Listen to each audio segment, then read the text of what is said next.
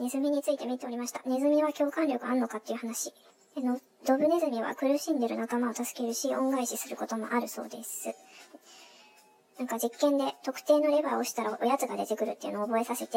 で、あるレバーを押すと、別のネズミにショックが与えられるように設定したら、一部のネズミは、えっ、ー、と、押していたレバーから離れて別のレバーに移動したらしい。で、これは、そのネズミの脳には全体上皮質っていうものがあって、その、まあ、人にもあるものなんですけれども、これが仲間へのその危機の回避の時に機能しとるようです。で共感力というものは、えー、歴歴史的に哺乳類と深く関係してて、仲間への危害を回避するのにずっと一役買ってきたみたい。ただ一部のネズミがっていう風に言ったように、ね、全部のネズミがそうしたわけじゃなくて、まあ、人間もそうだと思いますけど、多様性というのはネズミの世界でも同じように存在してて、ネズミにもやはり相手のことなんか知るかち言うって言うてるのはおる。この機能を良い方向にコントロールできるんであれば、反社会的行動を起こす。これは明らかにその、えっ、ー、と、心身の暴力的素質を持ったような人々のことを指してると思うんですけど、そういう人たちの行動状態を改善するための薬の開発には役立つかもしれないと考えてるみたい。で、今はそういう、えー、薬はないそうです。無理やりまあ無気力にするような薬ぐらいしかないということかな。脳を上手に、まあコントロールできるやつであれば薬以外でも、まあ、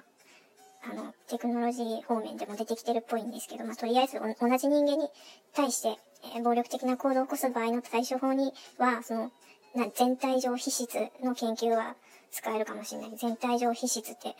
なんか、えっ、ー、と、血圧とか心拍数の調節など、あと報酬予測、意思決定、共感、それから情動といった認知機能に関わっているところだそうです。そこの研究が進めば、もしかしたら、なんかいい、いいもん開発できるかも。いいもんって。うん、いいもん。はい、次も、次次。マイクロチップの話なんですけど、次は。なんでこの本見てたのか。えっと、昨年に成立してたっぽいんですけど、千、え、違う、2019年か。えー、に成立してたっぽいんですけど、2022年までに犬猫に義務でマイクロチップ入れてください法案が日本で成立しました。と。で、まあ、これはに人間にもいずれ同様のことをしましょうっていう流れがあるっぽいです。えー、これは ID2020 プロジェクトっていうのがあって、これは、えっ、ー、と、全人類にマイクロチップ入れて安全保障を図りましょう計画ってやつなんですけど、で、ここでまた、うん、エヴァンゲリオンまた思い出して、人類保管計画を思い出して。まあ、繋がっていくんですね。いろいろとよくも悪くも。何やっても世界はどっちにも作用するもんで。で、えっ、ー、と、2020、違う、ID2020 の共同参加はロックフェラー財団。それから、なんだこれ、えっ、ー、と、ワクチンと予防接種のための世界同盟、GAVI。はい。で、あと、マイクロソフト、そして、あと複数の IT 企業、そして世界最大の経営コンサルティング会社のアクセンチュア知らない。あと製薬会社など150社。そして複数の国連機関だそうです。みんなこぞってやる気満々です。で、えー、この ID2020 はワクチン接種の義務付けと同時にマイクロチップの埋め込みの義務付けを、えー、まあ、一緒にやる、一緒にやる方針で進められてるって書いてあります。2030年までに、す、え、べ、ての人の出生証明を含む法的なアイデンティティを提供するとも書いてあります。やはり出生登録がない場合にその人たちに対する医療面とか教育面での社会保障を受けられなくなる確率が高くなりがちになる。だそうです。だから ID 作ってくれて、自分の ID 持ってくれて、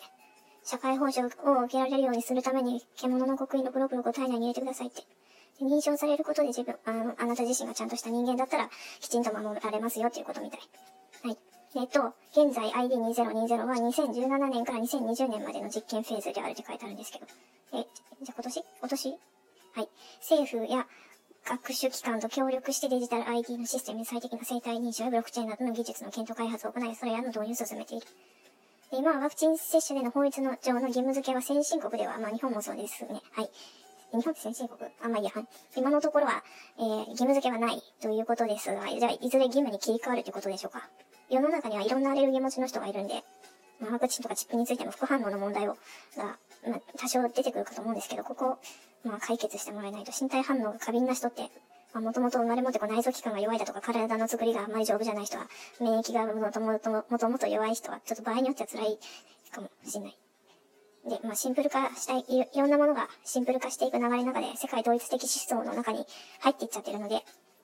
まあ、乗れるところは乗りつつも、ちょっと自分でどうやっても合わないなっていうものは違うもので代替できたりとか、柔軟な対応が、うん、お願い申し上げますと、お願い申し上げておきます。はい。まあ、全員で平等には管理されることになりますけど、ちゃんとしている人が保障される世界になるんだと思います。はい、ようこそ。ということでした。おやすみなさい。